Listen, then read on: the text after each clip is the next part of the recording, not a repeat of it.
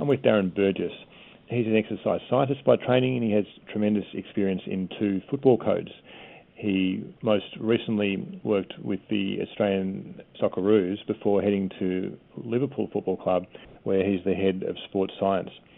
He has a PhD in sports science where he looked at the role of GPS in teams, and he's very conscious of how to develop talent and how to monitor players so that their injuries don't develop over a season. Darren, thanks for joining this BJSM podcast. Not a problem, Karim. Absolute pleasure.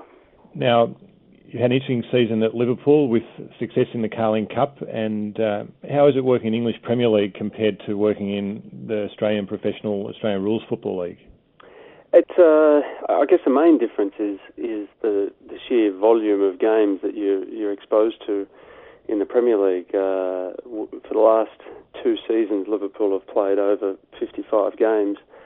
You generally only have uh, anywhere between three and, and five or six days uh, to prepare in the in the Premier League. If we get a six day break, we're absolutely delighted in between games. Whereas in the AFL, I used to panic when we had a six day break in between games because I thought there wasn't enough time to recover the players. So uh, that, that's that's probably the main difference.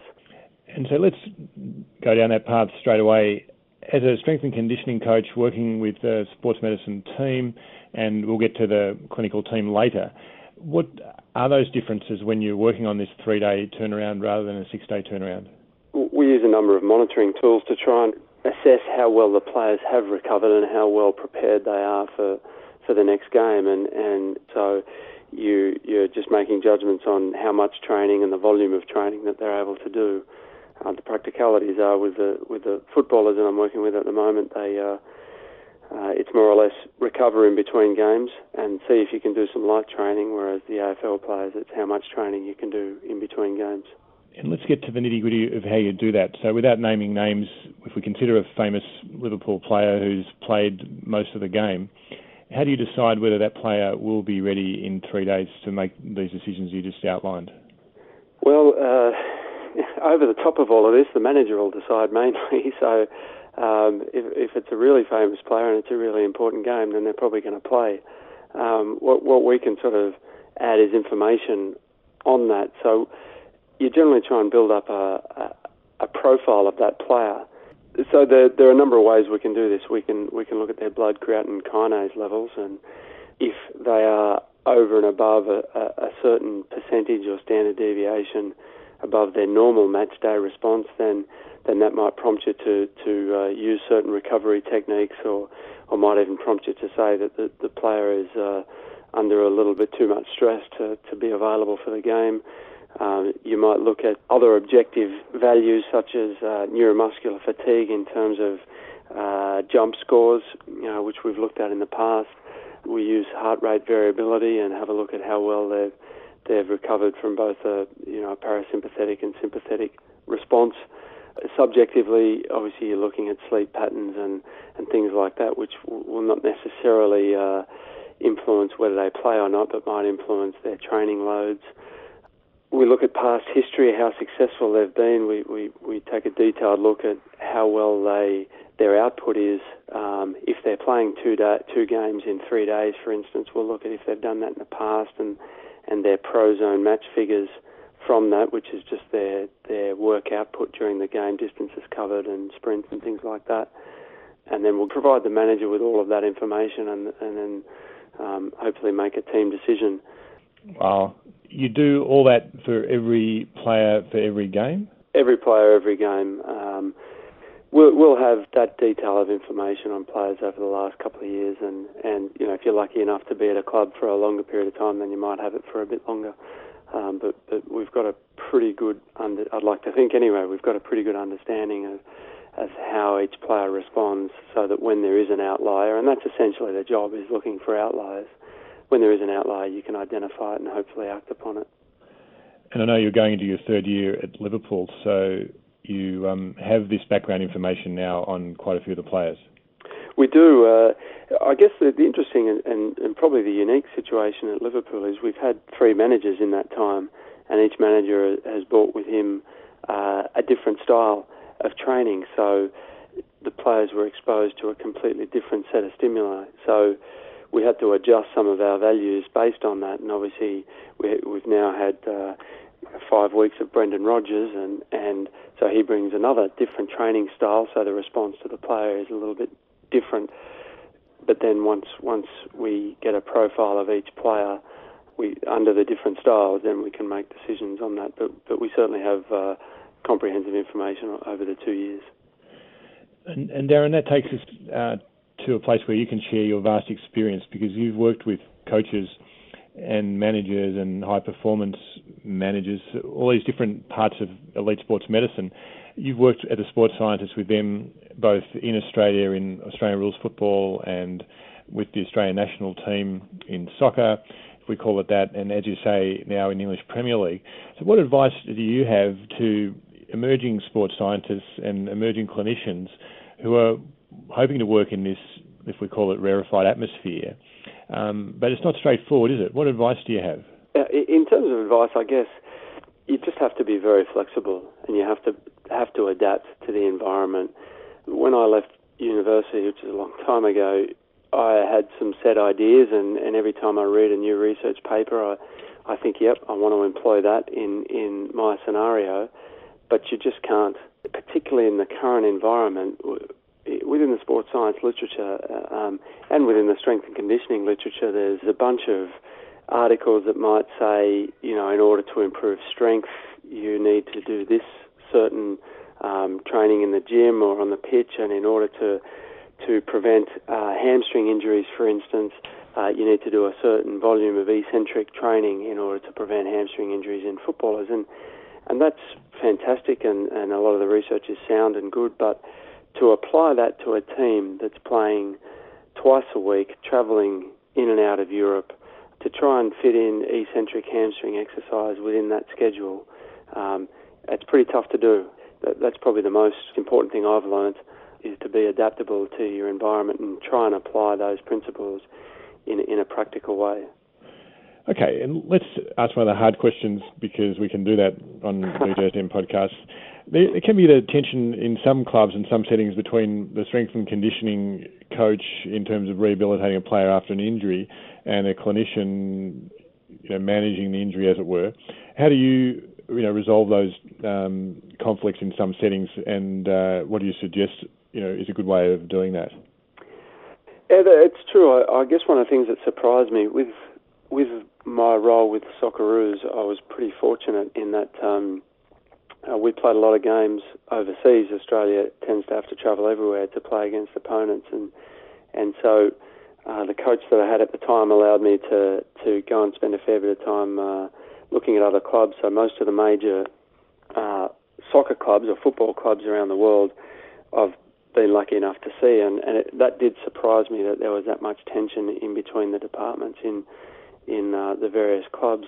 Uh, within our department, we have a pretty simple way. You know, we, we meet daily to talk about each player, and then the treating um, clinician will outline the guidelines um, that that player is is to rehabilitate within, and then from there, the the uh, um, specialist rehabilitation person that we have, which is which is strength and conditioning trained, I must say, um, will take the the player out onto the field under the supervision of the treating clinician and perform the football specific activities required um, within those guidelines. So uh, it's discussed as a group, uh, even though there's one treating clinician. You know, you'd like to think that everybody has an input, and and it's a, it's a, to be honest with you, it's a fairly simple way of, of going about it, and um, that's how we try and uh, try and overcome any any differences in backgrounds and, and things like that. And and we we see it. Uh,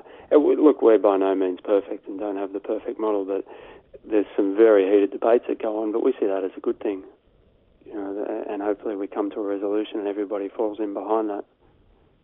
I think wearing my clinician hat, it's fair to say that certainly in undergraduate medicine, doctors aren't trained in knowing when someone can return to play. And my physio colleagues have taught me a lot over the years in this, but I think there are lessons to be learned both from conditioning folks and from clinicians working together to understand this. Darren, my question is, what would you say for a clinician wanting to know more and be better at knowing when a player is ready to return to sport? What can a clinician learn from strength and conditioning experience and knowledge that strength and conditioning folks have? The, the sports scientists, strength and conditioners have a, have a really good handle on what specific, and, and GPS has helped this, but what specific loads the player is going to be subjected to both in games and training.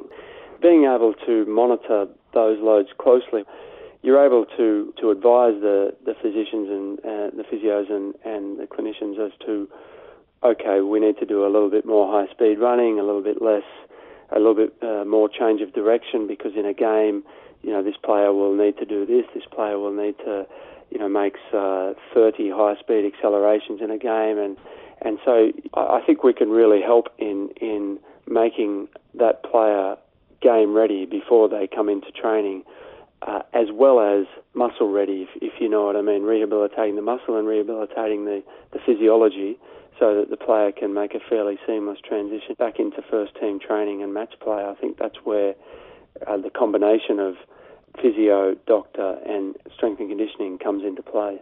And clearly, you see these players every day, which is different to an office consult where someone might see a patient once a week or something like that. So let's get into this quantification. You, made the point that you can quantify the loads, both that are expected and that are being done in training. So tell us to start with about Prozone because not everyone will be familiar with that. Yep. And then tell us about what GPS can do just as a description, and then we'll talk about how they're used. So, what about an outline of Prozone and an outline of GPS?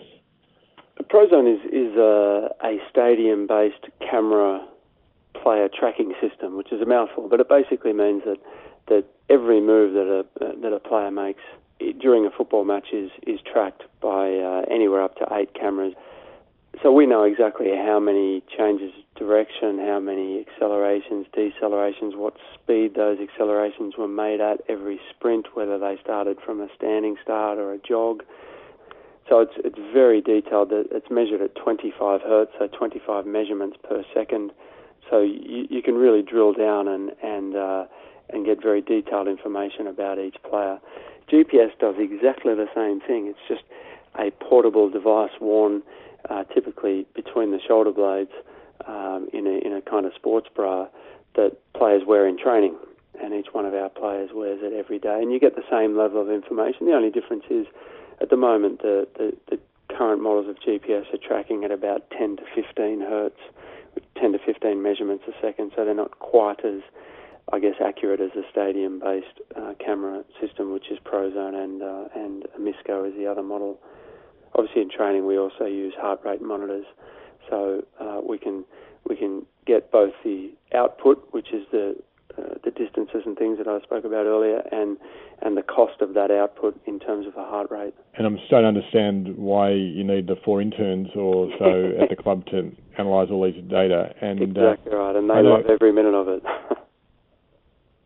that's great. And I know you did a PhD in GPS and using these ways of monitoring players for performance and injury, I believe. So let's dip into that, Darren. If you've got a story or an example of how this has been used successfully, for example, again, without giving away any secrets of individuals, but can you take us through like a case or a story of how this has been used in contrast to in the 90s and 80s when these things weren't available?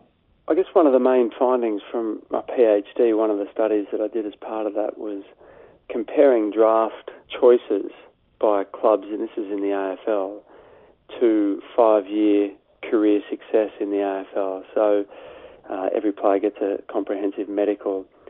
We looked at the draft tests that are very frequently used, and that's typically speed, agility, uh, skin folds, jumping profiles of players. And, and what, what we thought was that if you actually could profile these young players during games, so give them GPS and track their movements in the ultimate fitness test, which is a game, uh, that would give you a better idea of how well the players, these under 18 players, would tolerate uh, AFL loads, so senior senior match play loads. And what we found is that the the draft tests were uh, essentially not predicting any career success at all and the match high speed running that the players were able to do when they were 17 and 18 uh, gave you a great prediction of how successful those players would be in their first five years of their career. Uh, and we'll, we'll do that after 10 years and 15 years, but we're up to five years at the moment. So without the GPS information of players during games, you, you would have no idea, and you're still relying on traditional methods of, of talent identification.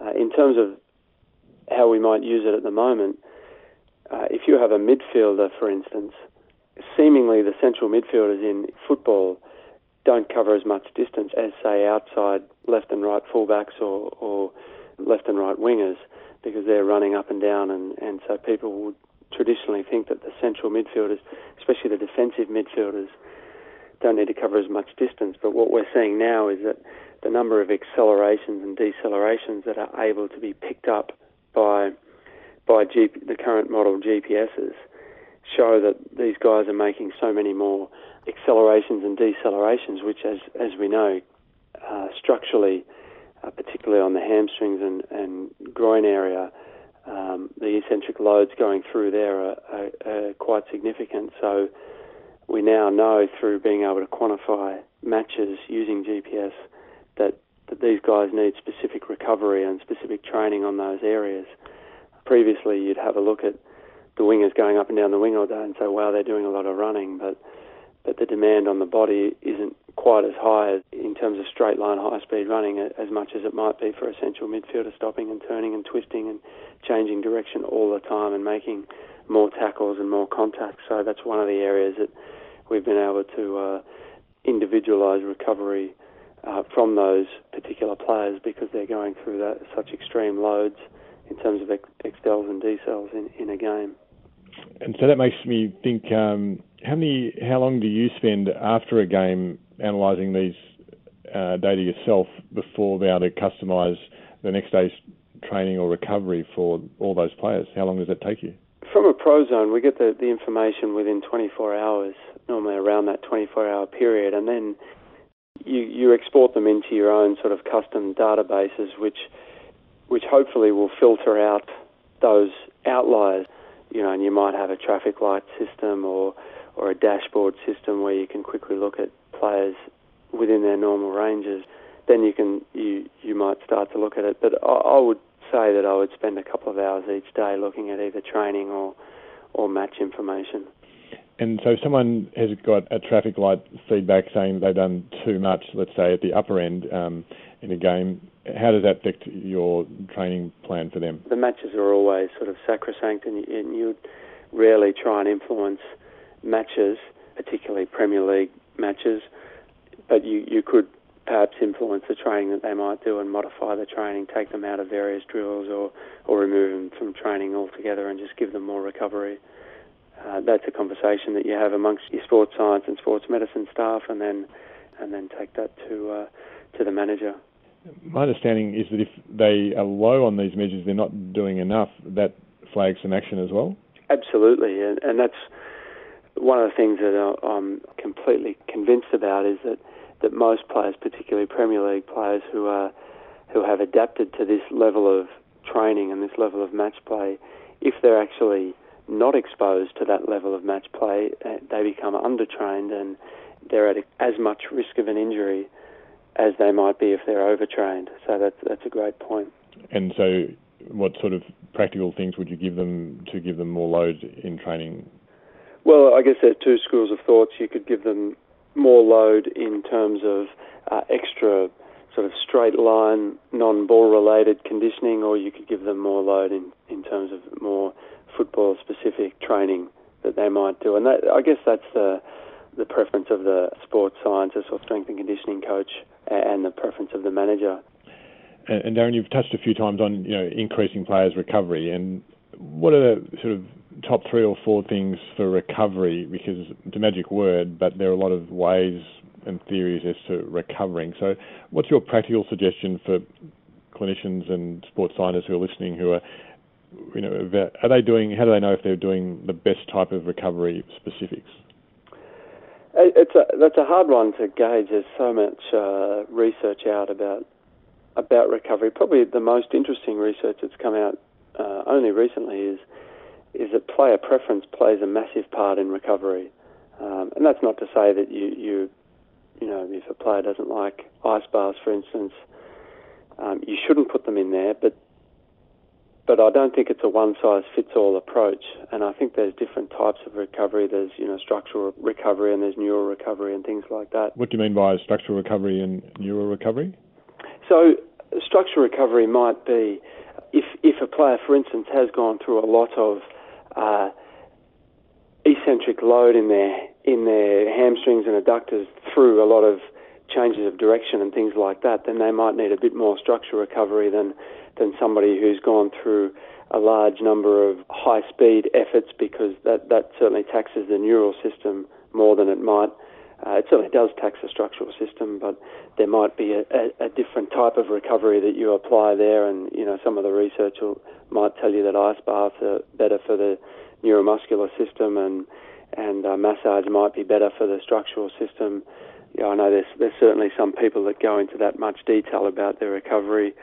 I, probably take a, a, more holistic approach, and uh, for me, nutrition and sleep play a massive part in recovery. And I think you're probably 60 to 70 percent there if you can try and get players on a, a really good night's sleep and, and get adequate protein, electrolyte, and, and carbohydrate into them, particularly in the first couple of hours of, of the game.